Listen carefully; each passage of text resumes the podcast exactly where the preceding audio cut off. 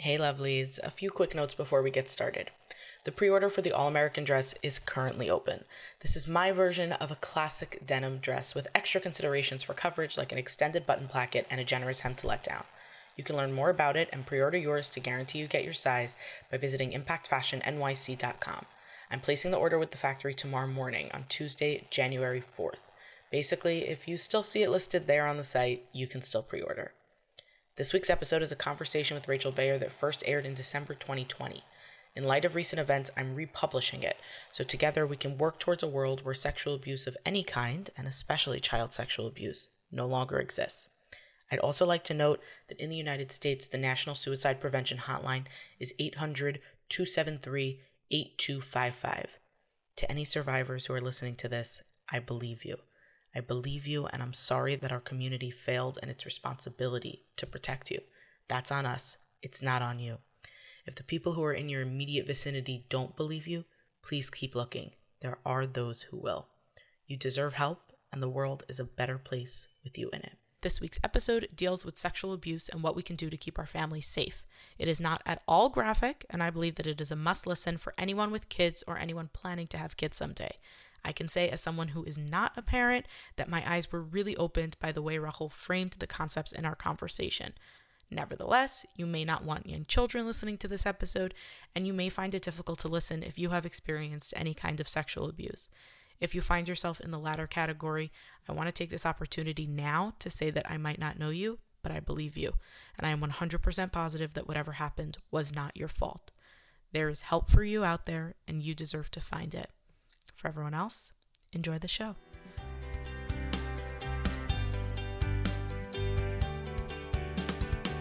From Impact Fashion, it's Be Impactful, a show about the women making a difference in their own corners of the world.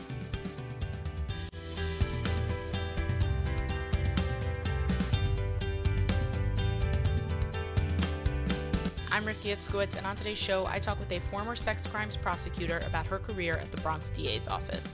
She shares why she felt compelled to work with victims of sexual abuse, how that work led her to abuse prevention, and why she wants us to approach sexual abuse like crossing the street.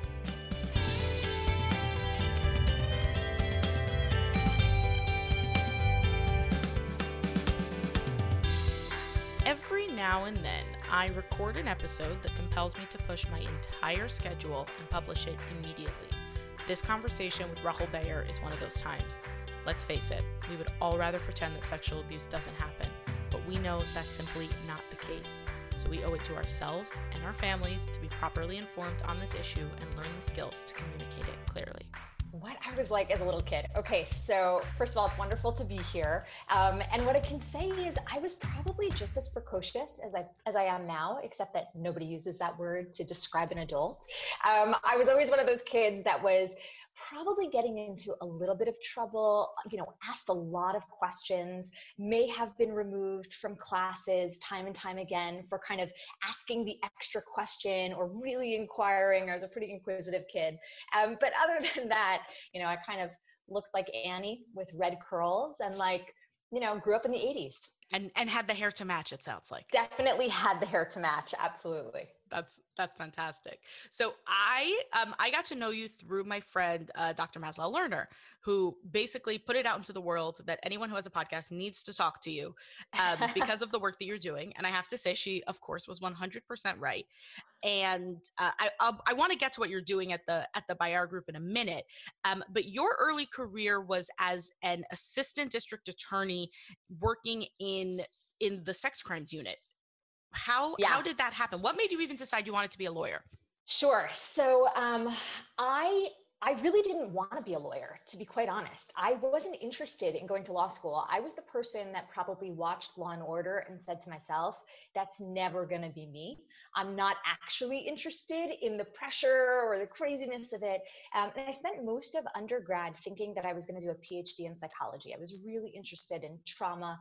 I was really interested in how people get through it. I was really interested in, in people in general and in connecting in some way.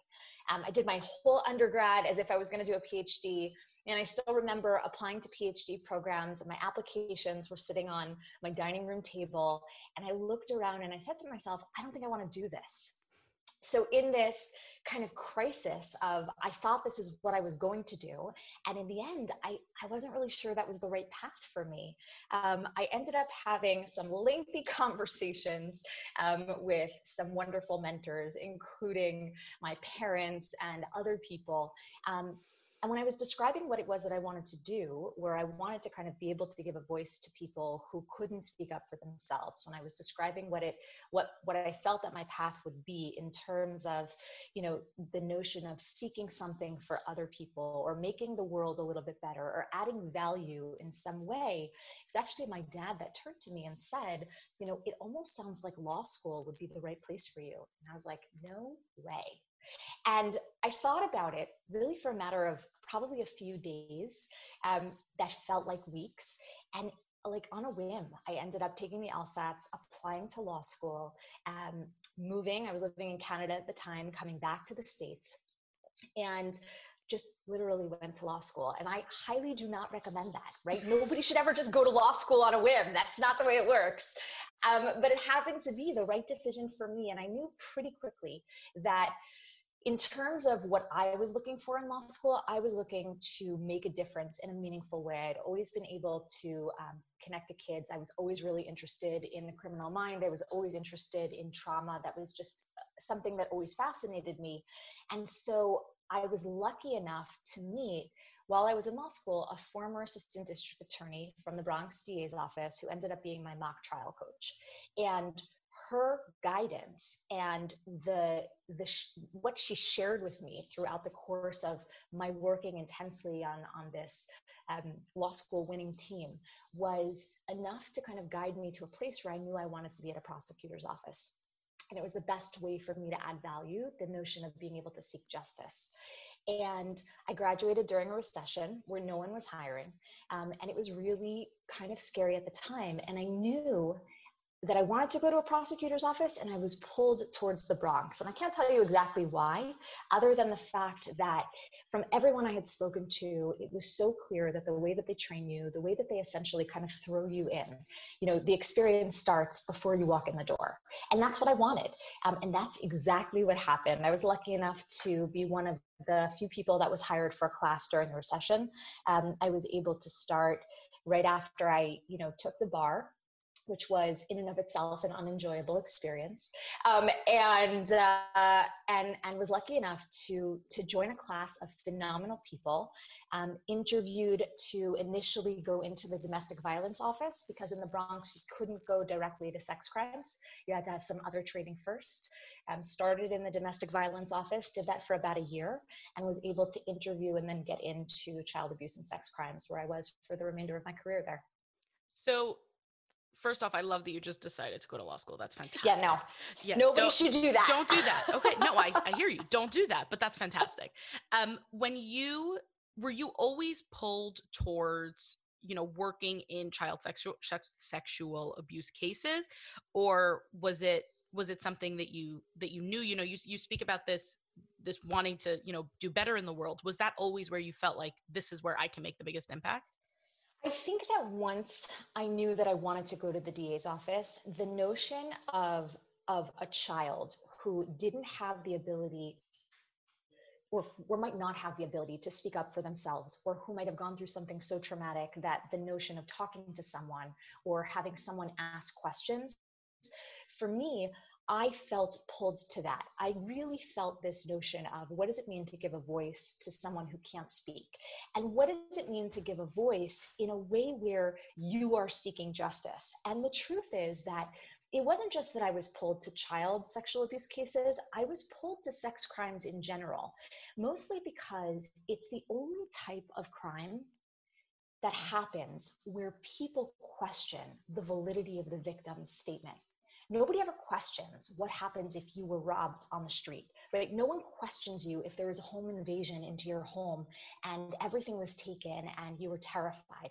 Nobody asks you well what were you wearing when you were in your home? Right? Or nobody says to you what do you mean they took your cell phone and your wallet? Like did you tell them that they could?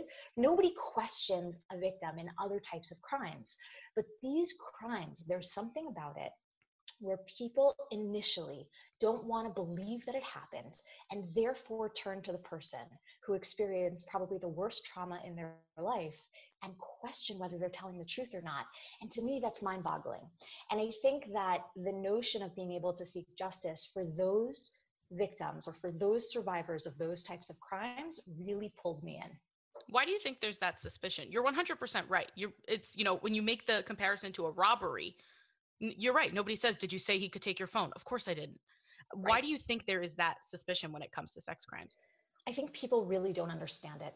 I think that it's hard for people to wrap their head around the idea that someone who might look so regular and so kind and so normal on the outside, who might just look like you or me, or be someone that you have had many conversations with, could do something so bad to someone else. And when it comes to child sexual abuse, you know, I think the current CDC statistics are that somewhere around 90 or 91% of child sexual abuse is happening with someone, is happening by someone that the kid or the family knows, right? This notion of the scary stranger or that creepy person or the person that you see in that kind of introductory law and, or, law and order episode where you're like, ooh, that's a scary person, stay away from that person right? Most of the time, when it comes to child sexual abuse, it's not that scary stranger. It's someone that is known. It's someone that's good with kids. It's someone that flies under the radar. And I think there's a there's a real cognitive dissonance that people have. This idea that someone that you might have had a conversation with, or that you may have interacted with, that you may have shared a meal with, or worshipped with, or you know had coffee with could do something like this and because there's this idea of but we didn't see it.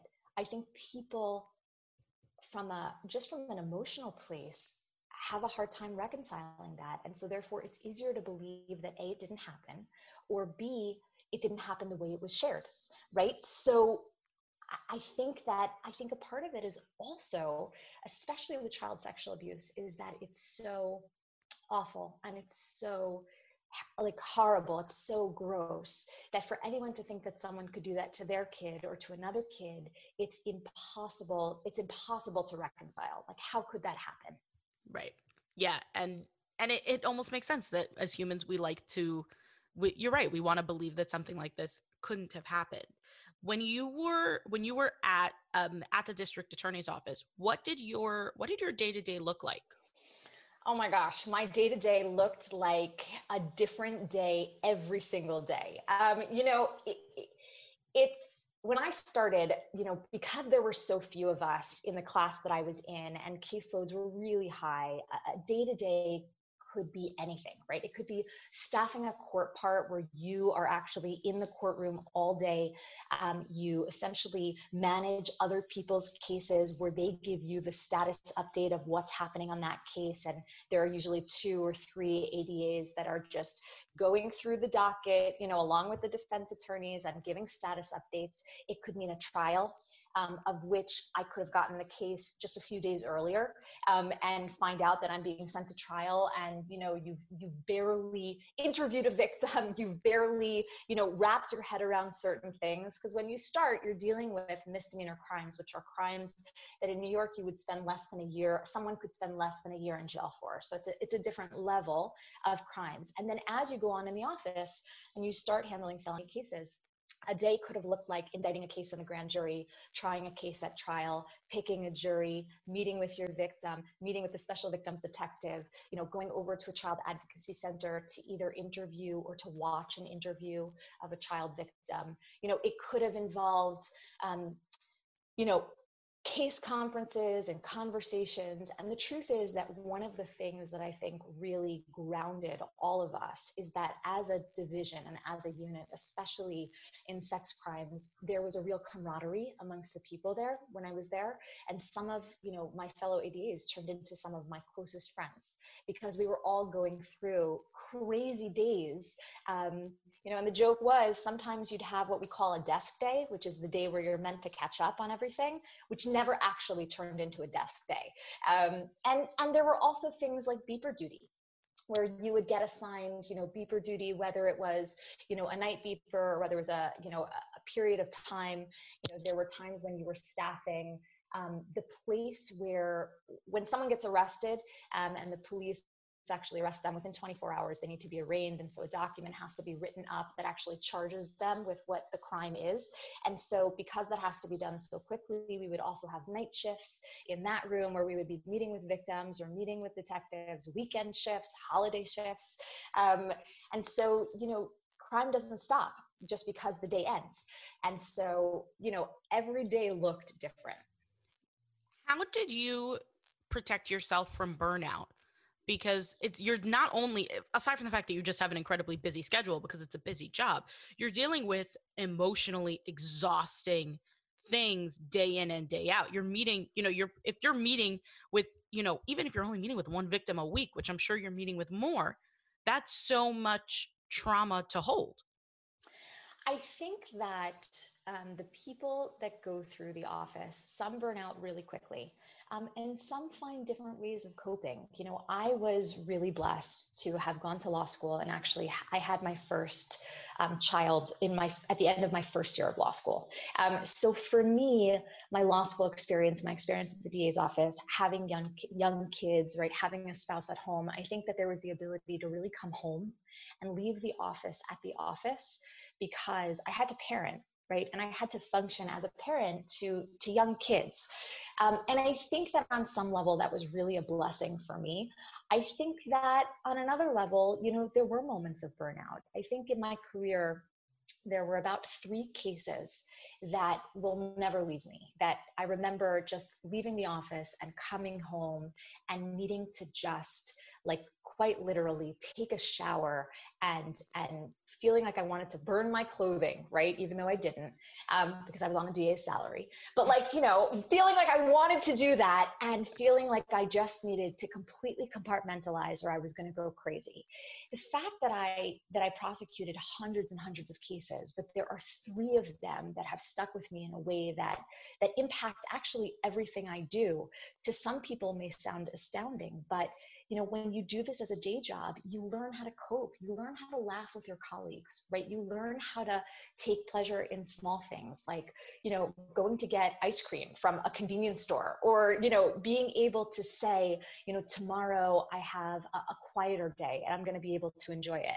I think that one thing i should have done was probably exercise more because i think that would have helped. Um, and i have learned that as i have gone on in this work that that is a that's a wonderful release but you know i also think that that for me i constantly felt even in the really bad days that i was doing something that was worthy.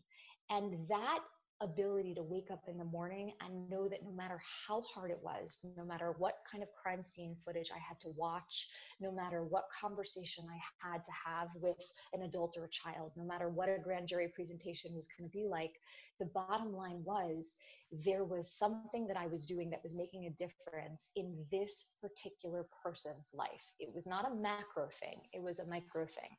And that's what got me through every single day. And the truth is, I, I had been at the DA's office and my husband was offered an opportunity, a leadership opportunity across the country. And I ended up resigning from the office, um, not, not so happy about it. And I, we went out to Seattle. We lived there for, for almost two years. And when we knew we were coming back, I called my bureau chief at the DA's office and I said, I, I just want to come back. Um, and I did. Came back for a few years after that because there's something about the day to day and the work that we do that as long as you don't get lost in it, um, you're able to take stock at the end of the day. Can I ask what it was about those three cases? Not not graphic details. Um, I mean, yeah, you, you don't want to know. right. I'm going to assume exactly. I'm going to assume that we don't need those. But what was it about those three cases that gave them that lasting impact on you?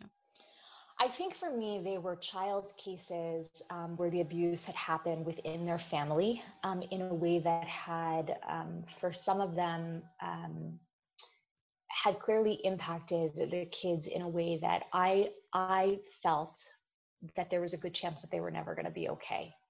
Um, and for me, you know, people always ask me once I left the DA's office and started doing work, kind of preventative work or doing investigations in terms of historical abuse, what the difference was.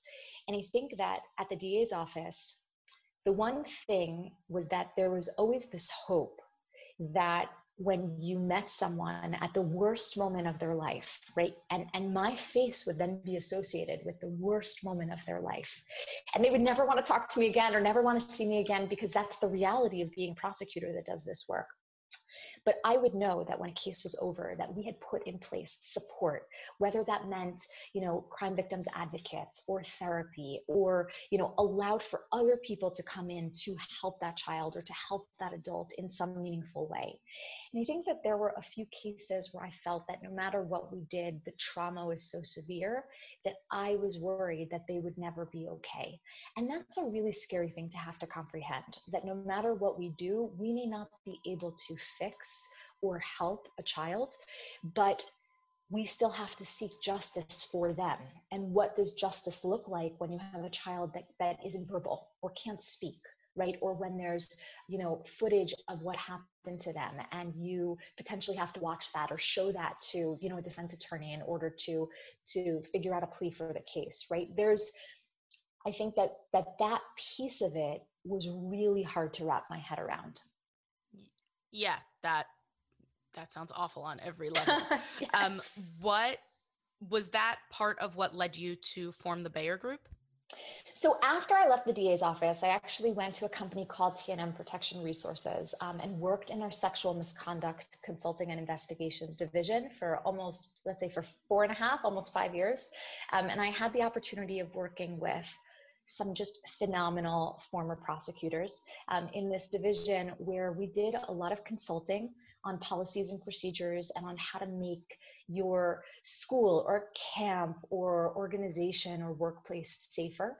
Um, we also did a lot of investigations. It was, a, it was that was really the biggest piece of what we did. These kind of long-term historical abuse investigations or investigations when there was you know boundary crossing behavior in a place and there was a concern about grooming or there was a concern about harassment something that wouldn't involve law enforcement um, but that was concerning for the place at hand. And a big piece of what I did, and I think a big piece of what I brought to the table was this notion of doing trainings, um, of kind of public speaking and working to prevent, as I like to say, the very crimes that we spent so many years prosecuting. Um, and I had the unique opportunity to really expand that and be able to travel all over the country um, and speak to so many different people about preventing these crimes that I think I really found a way to kind of bridge my passion of having been a prosecutor and seeking justice and then working to really be able to prevent the very crimes that I spent so many years prosecuting. Um, and that really spoke to me. And so, you know, after a lot of soul searching, um, you know, know, decided to kind of go off on my own and start the Bayer Group and essentially work to help places be proactive when it comes to preventing these very issues. So, whether it's issues of sexual misconduct and sexual harassment that people think may never happen in their workplace or may never happen in their school or, or camp, the bottom line is it happens. It happens amongst kids, it happens amongst adults, or whether it's about understanding child abuse and understanding sexual abuse and physical abuse and emotional abuse and neglect, and what it means to have preventative measures in place, how to deal with um, training everybody from your, let's say, faculty and staff to your students on how to be safe. You know, I do a lot of trainings for kids on what consent is, on what it means to have a good understanding of abuse prevention, on how to stay safe online, right? How to understand these really scary words like sextortion or, you know, online sexual solicitation or things that nobody really wants to talk about but are really big issues, especially now, nine months into a global pandemic where everybody's online and everybody's doing things. What so, is sextortion? I've never heard that term. Sure. It's, I, I, would say it's probably a coined, relatively new term over the course of the past year. But essentially, what it is, is it's a sexual crime where somebody is being extorted for something that they either said or sent to someone else online. So, a, a classic example of it would be, you know, somebody pretends to be, you know, a, a, an 11 year old kid and befriends your 11 year old kid because they're gaming together or because they're on social media together or something of that sort. And there are different kind of methods right? There's not just one method but imagine this adult pretending to be an 11 year old you know starting a friendship right, with your child who thinks that this is another kid and maybe um, they have some friends in common because this adult who's pretending to be an 11 year old has sent out, you know, feelers to lots of kids in that school or lots of kids in that camp. And so your savvy 11 year old or 12 year old or 13 year old is like, oh, we have some mutual friends. So this is a safe person for me to talk to. And they start talking and, you know, that kid or that adult who's pretending to be that kid might say something like, you know i i'm really curious about something sexual and might send what what they are pretending to be is a naked or semi-naked picture of themselves but is really a picture of someone else or someone that they've found online and they send it to let's say your child. And your child is you know no matter what age they are by the way whether they're 16 whether they're 11 etc is like oh my gosh this is crazy right? And then they continue talking and that person that adult who's pretending to be you know a kid turns to your kid and says you know now that i sent you something i feel really vulnerable or i feel like you could use it against me and i don't want you to and and i shouldn't have sent it. So maybe you could send me a picture back and that way we could be even and we know that neither of us will ever will ever do anything you know to each other. And because they think they're friends or because they think that you know this other kid i say that with air quotes but it's a podcast so you can't see that right? So this other kid you know made themselves vulnerable vulnerable first they'll send a naked picture or they'll send a semi-naked picture or they'll send a video of something. And then all of a sudden that person who is masquerading as an 11 12 13 14 15 year old um, then extorts them and basically says if you don't send me more if you don't do this if you don't agree to this i'm going to send this to your parents I'm going to send it to your principal. I'm going to send it to your entire school, your entire, you know, church or synagogue. I'm going to send it to your grandparents. And that person, that adult, that predator may actually know things about that child because we share a lot on social media um, and parents share a lot on social media. And so, you know, people have become really savvy in terms of how they act as a predator online and how it is that they might manipulate your child to do something. And so, this idea of, of sextortion is this extortion um, of a kid in a sexual way or of somebody else in a sexual way. And what's scary about it is that when parents, um, you know, parents aren't necessarily going to know that this is happening. And it's overwhelming for a child who's going through it, especially because they think they caused it or they think that they're the reason why this happened and that it's their fault and that they're going to be in trouble. Um, and so, a lot of the training that I do when it comes to kids especially from let's say fifth grade and above, has to do with being able to stay safe online and thinking through what it means to stay safe online. Because you could tell a seventh grader what to do, but it's not going to work. Right? You have to be able to bring them in and let them hear the real anecdotes and real stories of situations where things may have gone wrong. Um, and a lot of times, like for example, I'll go into a school and I'll do a training for the whole middle school, and I'll also do a parent night for the parents.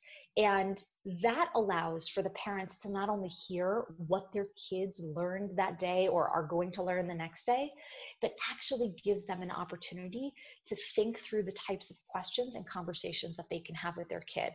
So a lot of times a school will bring me in and we'll do this, you know, combination, right? We speak with the faculty and staff, we speak with the parents, and then we work with the kids. And the goal really is safety but the secondary goal is communication about really hard issues. Do you find that people are receptive to having you discuss these topics with their children? Are you finding that there are certain types of schools or in certain communities where because I mean, obviously, I think that this is so incredibly important to be discussed, but I can also understand why someone might not want you talking about revenge porn with a 10 year old. So, totally. How, how how has the response been to the kind of trainings that you're talking about? Um, so I think that first of all, the response has been uh, really, from my perspective, pretty amazing. Um, it's been pretty wonderful. I think that fear, the fear of parents or of schools, is usually before they have an opportunity to have a conversation. Um, and I think that one of the most important pieces is transparency. I'm very specific in the language that I use. Um, and I'm very specific in the way that I speak to kids. And a sixth grader is not the same as an 11th grader. And by the way, a sixth grader is not the same as an eighth grader.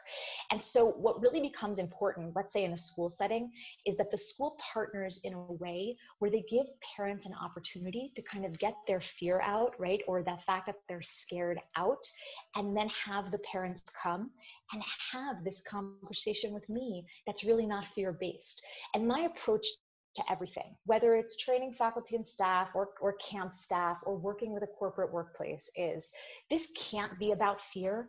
This has to be about taking really scary things, but making them tangible for you, the non sex crimes parent right? Who is really nervous and really scared about talking about these things, about having to face these things. How can I help you make this conversation easier. And so, you know, I have to say, probably parents, a lot of parents walk in and they're probably really scared or really worried about what it's going to be.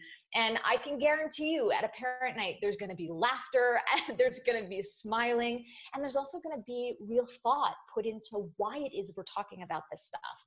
And, you know, typically after a parent night, I'll get a lot of questions.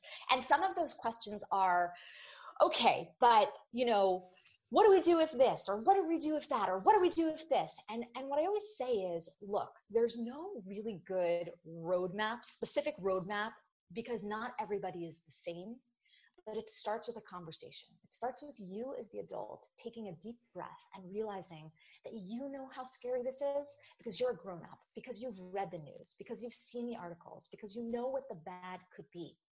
But you're also the parent and just like you taught your kid that they have to swim safely and take lessons and not jump into a pool if there's no lifeguard there and not jump into an ocean when there's a riptide, we teach our kids safety about so many different things. We don't turn to them and say, listen, if you don't take swimming lessons, if you jump into a pool without a lifeguard, like you're going to drown.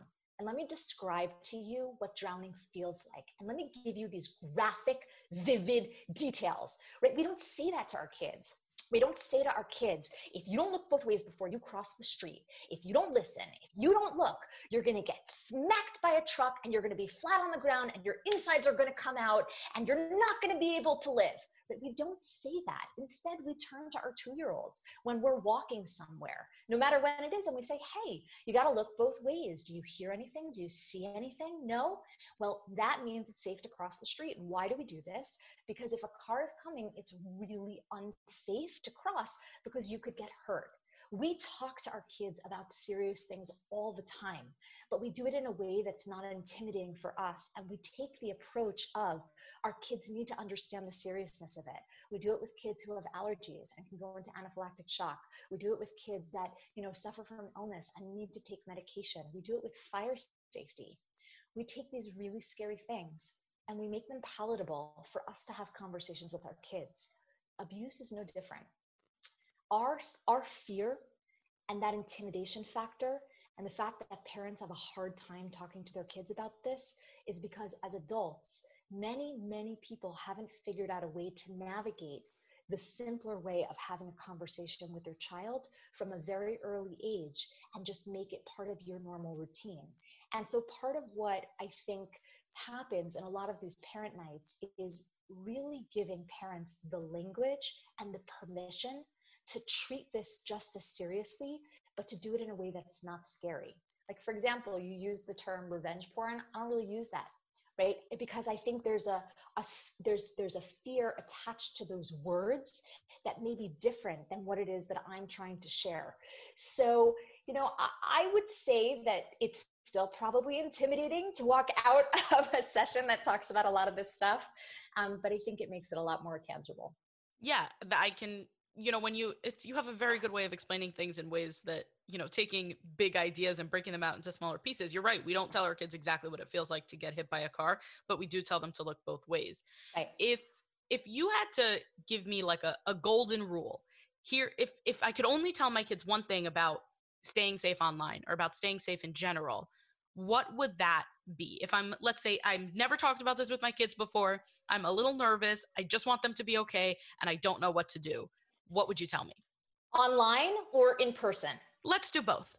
Okay, online. So the first thing that I would say, if it was just one thing, if I had to pick one, let's say family value slash rule, depending on what you use, is the combination of there can be no secrets, but I also want you to know that if you think you made a mistake, if you think you did something wrong, if you know you did something wrong, I will never, ever be angry at you for coming to speak with me about it because sometimes we don't realize we're in unsafe situations or unhealthy situations until we realize something's really wrong. And then it can be really scary to talk to your parent who usually punishes you for things that you do that are wrong. And I want you to know that A, there are no secrets about what happens online. But even more than that, if there's something you did keep a secret, if there's something you did that was wrong, we're not going to punish you and we're not going to be angry at you. We want you to come to us. That also means, by the way, that you actually have to follow through on that. It means that when your kid comes to you and says something and you're like, you did what? You know, that you have to be able to take a step back and realize they're going to test the waters to see if you really mean it. Because when a kid comes to you and says, I screwed up or I did something or I sent a picture or I sent a video and now something bad is happening, your first instinct is going to be like, You did what? And you have to curb that because your kid is still a victim, right? Or your kid may have been put in a situation where they were manipulated or they were coerced or something happened that was not that was not their fault, right? They're still a kid. I think when it comes to things that happen not online, um, my variation of the one rule that I think every single family should adhere to and pick is something that's really easy to describe and really easy to explain, which is my no secrets rule. Um, when I say it's my no secrets rule, I didn't make this up. I'm not taking credit for no secrets. Um, I say it because you know my kids will laugh about the fact that from a very early age, one of the first things that I taught them was we do not keep secrets because no healthy grown up needs you to keep a secret for you. And secrets, and I'm saying this to you as a fellow adult, secrets are what people who groom children use to silence them. It's what they use to manipulate them, and it's what they use to ensure that no one is going to find out. And so, if at a very early age you teach your kids, we do not keep secrets from our parents, and any grown up who tells you, or anyone anyone anyone who tells you that you keep a secret or asks you to keep a secret you tell them i'm not allowed to keep secrets. And so what that means is when grandma comes by and says oh i have a secret gift for you your kid starts to say oh we don't keep secrets right? Or when the teacher says oh we're going to do something secret for mother's day your kid says we don't keep secrets. And i always talk about teaching your kids the difference between a secret and a surprise. A surprise has an ending and a secret does not and so what that allows for is I'm going to make a surprise party for your dad. It's going to be on Sunday. Let's not tell him because we want it to be a surprise. He's going to find out. What it avoids is a situation where you have someone that's grooming your child or a predator that's actually you know working on the steps of grooming your child and then this secret is kind of kept for forever where this child doesn't tell you about the special gifts that they received or the special candy that they got or the special time that they're being given or the special phone that they were given by this person who's really trying to cultivate this and i say this in air quotes relationship of trust right? So that when they do something bad to this child the child thinks that well maybe maybe it wasn't so bad right? Or maybe i caused this or maybe i'm supposed to do this because this is a trusted adult who's had me keep the secret for them.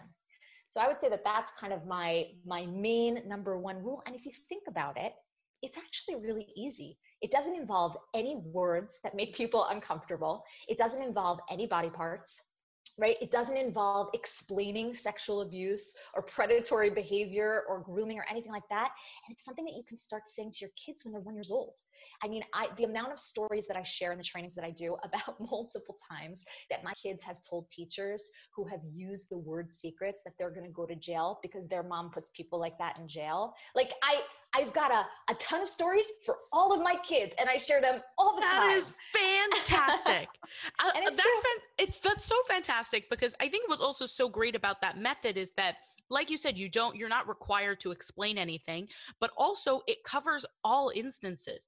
I am sure that there is some sicko out there who has thought of a new way to abuse children that we have not thought of yet.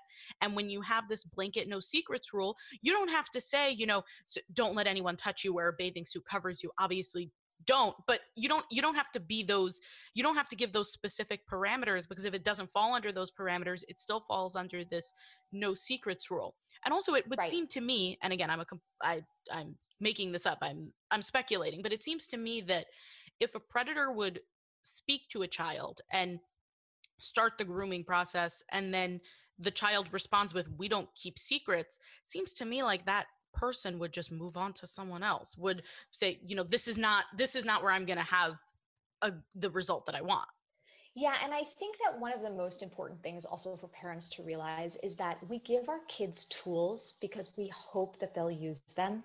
But at the end of the day, it's our responsibility to keep our kids safe. It's not our kids' responsibility to keep themselves safe. And so I always say, and I find this when I, I my youngest is four now, and one of the things that we'll talk about, and I'll I'll reference secrets like, you know, randomly at random times you know he'll come home with came home with like, oh, we're gonna have this Hanukkah thing that's gonna come home, and I'll be like, oh yeah, can you tell me about it? He's like, no, it's a surprise. It's a surprise, right? Like he's processing what it is. I was like, right, because we don't keep secrets. But the bottom line is that when you have a kid that is being groomed by a predator, by an adult, by an abuser, by someone who's older or different from them, right? The idea that a child will be able to speak up and tell someone who's in a position of power over them in some way, no, you can't do that, that's bad.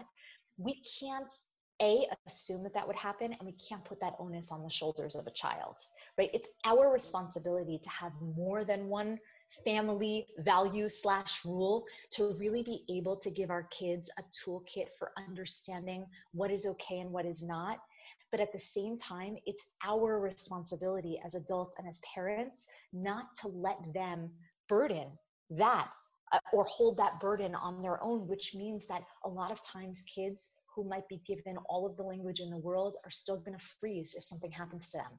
They're still going to not be able to speak back or fight back or do anything like that because just like an adult who's in a situation where they're being robbed on the street, right? Your adrenaline just shoots through you. You freeze. You don't know what to do. You can't believe it's happening. You can't process it. I mean, imagine what that's like for a child. So I think having like those specific things that you talk to your kids about, you know, and you said only one, so I picked one, but I've got like a bunch of them that we could go through, um, and and I'm happy to. I think is it's just so important to remember that we give our kids tools, but it is not their job to keep them safe. It is our job, which means we have to push past the discomfort of what it means to have these conversations. We have to not rest on having it one time. We have to make it something that we just constantly talk about. It's a constant theme throughout our house. Just like for some of you, you know, it might be a constant theme to think about how can we help our neighbor in need, right? Or how can we help, how can we do something good for someone else? Or how can we ensure that people have really beautiful, delicious baked goods for their family event, whatever it might be. Um, this has to be a constant conversation. Yeah, that Yes, agree. Um, if there if there is something that is is there something that let's say you think that every institution should be doing? Um, that if uh, that i as a parent can go to my kid's school and say you need to be implementing this yeah. to keep kids safer. Yeah i mean i i definitely do um, I think there needs to be an adherence to best practices across the board, which are very much that every single school should have policies and procedures in place. They should have boundary guidelines between faculty and staff and students, both to protect students as well as to protect faculty and staff from doing something that can be perceived as them doing something wrong, right? Boundaries are our best indicator as to whether there's a healthy relationship or a healthy um, connection between faculty and staff and students are there boundary guidelines. For example you know how does your school handle things like physical boundaries right? How do they handle emotional or behavioral boundaries? How do they handle things like you know driving in cars with students texting with students right? Being online with students during your hybrid learning right? What are the what are the guidelines that are in place to protect everybody? Does your school have an, a, an actual not only accurate, um, which adheres to laws, but a but a mandated reporting policy. Do they understand what that is? Do they understand the different types of abuse? And that no matter how close knit your community is, no matter how much you may know everyone, that you have a requirement to report. In different states, it's a different standard. I'm in New York, so the standard is a reasonable cause to suspect that if you have a reasonable cause to suspect that abuse is happening, what you do and how you do it right? And not only that, but also policies on dealing with harassment issues between students, right? What happens when you have, you know, an accusation between a sixth grader and eighth grader, a 10th grader and an 11th grader, you know, a, a third grader and a fourth grader? And that doesn't mean that it has to be something that's criminal, but what if it's something that made someone uncomfortable? What if it's something that happened in the bathroom, um, which happens all the time? Do you have a policy or a procedure on what to do about it, how to handle it so that you're not flying by the seat of your pants, right? In reaction to something but that you're proactive in having those policies and do you also have you know an effective one that is that comports with the law but also makes sense sexual harassment policy? And then there are like a lot of other things in between based on you know where the school is or what type of school it is. And then the biggest piece is great, you have these policies. Are they sitting on a shelf getting dusty or are they usable? Do they make sense? Have you done impactful, effective training on them? And for some schools, that may mean um, that they do a training internally, right? That they have someone that feels comfortable, not only training on the policies, but being able to actually explain the why behind the policies. And for many, many places, it's about bringing someone in from the outside because it's not just about regurgitating what those policies are it's about everybody being able to understand the importance and the why behind it. So it's not just about saying oh well you're mandated reporters so you have to report when there's reasonable cause to suspect that abuse is happening. Okay that's great that's the standard. How do we do that in a close-knit community where we're not even really sure what it is we're seeing or thinking? What if we're wrong right what if we're right navigating through the the emotional impact of what is required by law is a really important piece of getting everybody to understand what their role is and what they have to do. And so, not only do you have to understand what you have to do, you have to get past the hurdle of worrying, what if I'm wrong?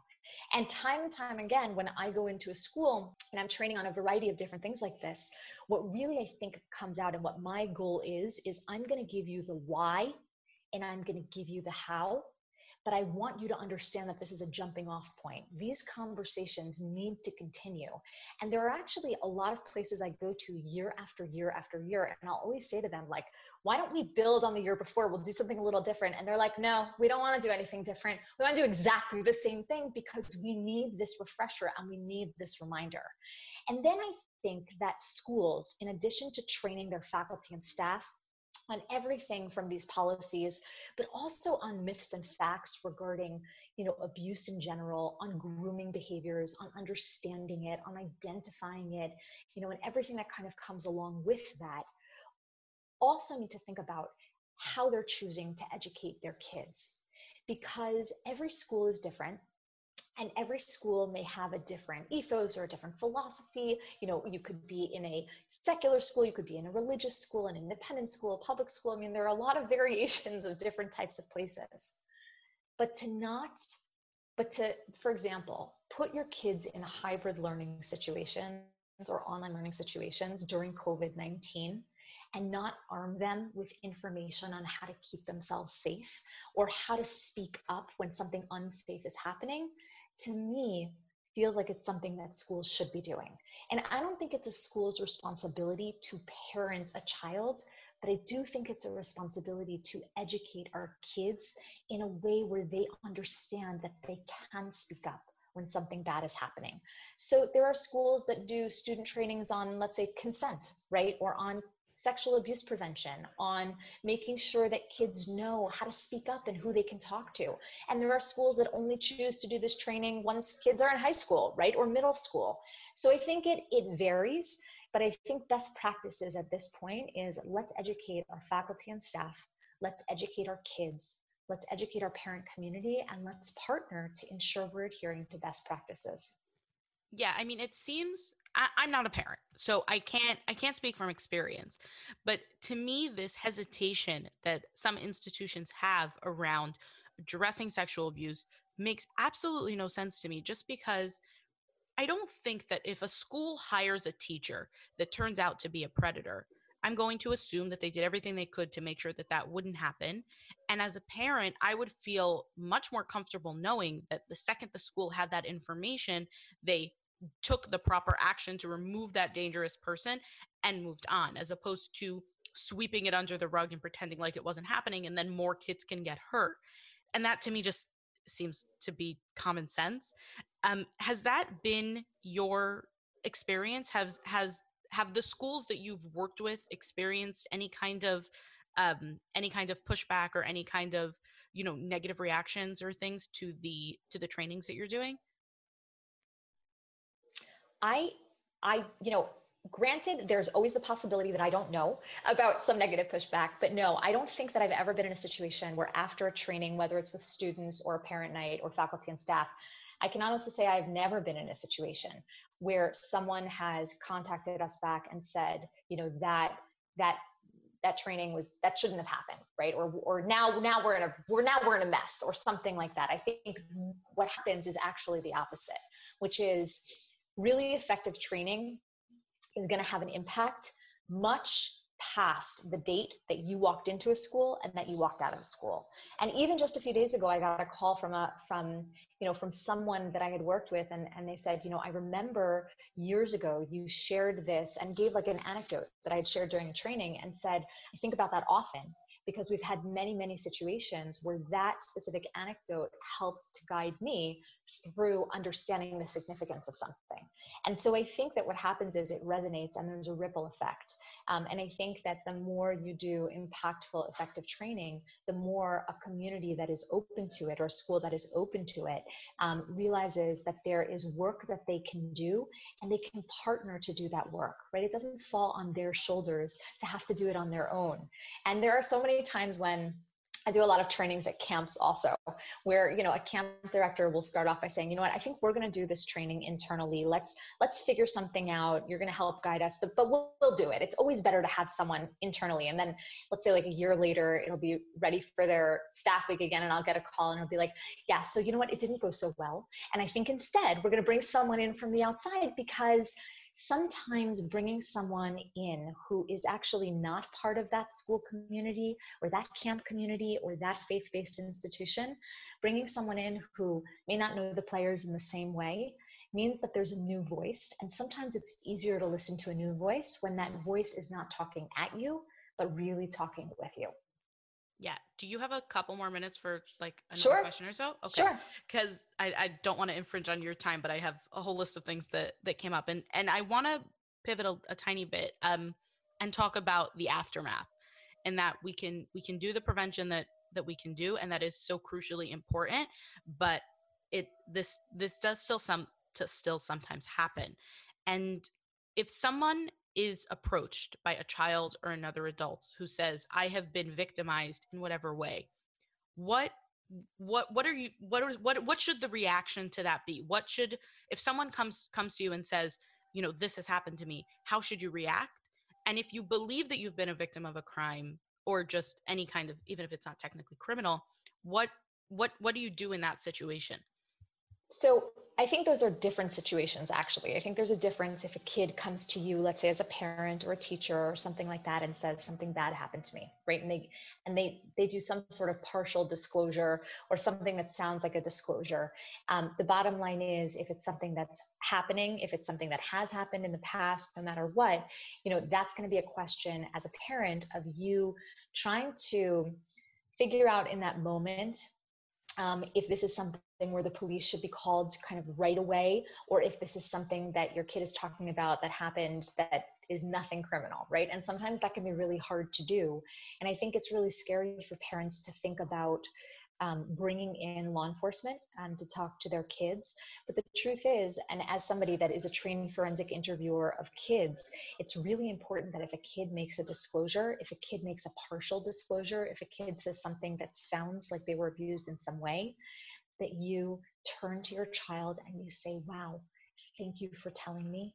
This must be so hard to have told me.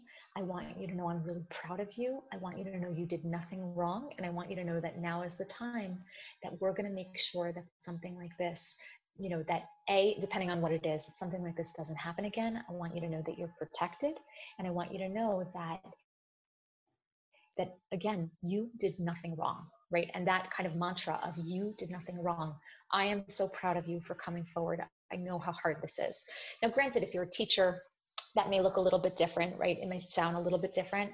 Um, I I have to be honest in saying that if there's ever a situation of abuse, I believe law enforcement should be called right away, whether you're a mandated reporter or not. Um, there are child advocacy centers all over the country where there are people that are trained to interview kids in a way that doesn't lead them to a specific answer, but that actually talks to them so that they can assess whether something happened, what happened, if it happened, if it's possible that it happened, but we can't actually figure out if it's happened and the reason why it's so important to bring in that professional is because kids are not linear in the way that they speak, right? There's no kid who's, I, I don't want, I won't make a sweeping statement of there's no kid, but most kids are not going to come to you and say on Tuesday at 7:12, you know, p.m. at this location of this longitude and latitude, this happened to me by this person in this specific way, and let me give you a linear assessment of that right? That doesn't happen um, for, for the most part. I have never had something like that happen to me.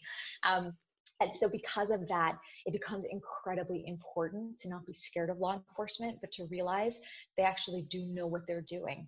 Now, that doesn't mean that there isn't someone out there who's listening who couldn't have had a really bad um, experience at a child advocacy center or with law enforcement. Obviously, we're all in different states and there are different experiences that people had. And I do not want to, I don't want to undermine anyone's experience. Um, but I don't believe that abuse is something that should be handled internally. And I don't believe that it's something that a clergy member or that a religious institution should be handling, um, mostly because they don't know how to do it. And that's not the right way to approach this. And from a macro level, if someone's abusing a child, then chances are they've abused another child or they'll abuse again. Um, and it is incredibly important that that be reported, period. Um, I think your other question was more what if you know somebody comes to you, let's say like a friend or a, a spouse or someone and, and discloses to you that in the past something happened to them, right? And and they're an adult. They can choose whether to go to law enforcement or not, right? No one can force an adult to speak to a police officer or walk into to a precinct. Um, I think it's really important to be there for that person and to kind of mirror the same type of response. You know, I am so sorry that this happened to you. You know, I don't want I don't even want to ask how can I help because I know that probably the best thing I can do is just listen and let you know that I believe you. And I think that taking it back to one of the first things that we talked about, um, people have a really hard time believing people when it comes to sexual assaults and sexual abuse. They don't want to believe it and they look to blame the victim first. And if anybody ever approaches you and shares with you something that happened to them, the most impactful and important thing that you can do is make it clear that you believe them and be there in the way that they need you to be there. And for some people, it may be that they need someone to walk into a precinct with them. For other people, it may mean for other adults, it may mean that they just need you to listen and tell them that it's not their fault. But the worst thing you could do is turn to them and say, No way. No way. Or did it really happen that way? Come on, think about it. Really? I know that person. No way, that did not happen. Um, that the validation that you give by just listening and being there and telling someone you believe them is a very powerful thing. Yeah, I I can totally understand how that would be transformative. This has been a a mind opening conversation, um, and I hope that and you know if there's anyone here who is listening who unfortunately has any experience with anything here i do hope that you reach out and get the help that that you need and that you deserve and um and to talk to law enforcement when necessary if somebody wants to uh, learn more about you rahul where can they go Sure. So um, I have a website, uh, the Bayar Group at the T H E B A Y a-R-G-R-O-U-P dot com. I'm also on LinkedIn under Rachel Bayar, spell my name without a C. So R-A-H-E-L-B-A-Y-A-R. I'm on Instagram as well, Rachel.Bayar. Um, and I'm always happy to connect. That sounds fantastic. The last thing that I want to ask you is what I ask everyone who comes on the show, and that is to you, Rachel Bayar, what does it mean to make an impact? Um, to make an impact, it means to be able to, for me, for me, it means to use your voice to make a difference. And that doesn't mean that that voice has to be loud. It doesn't mean it has to be soft. It doesn't mean that it has to sound just like mine. But to really have an impact, it means you have to speak up. And because that means so many different things to so many different people at so many different times, if we all just did that, think about the impact it would have. I could not agree more. Thank you so much for coming on today, Rachel. I really appreciate it. Thank you so much for having me. Thanks for listening. If you'd like to learn more about Rachel, her links are in the show notes. There you'll also find links to the coziest scarf and the most comfortable mask. Access all of that by swiping up on the cover art or going to impactfashionnyc.com. If you'd like to apply to advertise on the Be Impactful podcast, please send me an email to rifki at impactfashionnyc.com. To hear more episodes, be sure to subscribe. If you enjoyed this episode and want to help more people hear it, leave a review or a quick rating. They make my day. The episode art was designed by Michelle Moses, original music composed by Nissan Fetman. This episode was produced and hosted by me, Rifki Itzkowitz. Catch me on Instagram and Facebook at impact.fashion.nyc. As always, here's to making an impact together.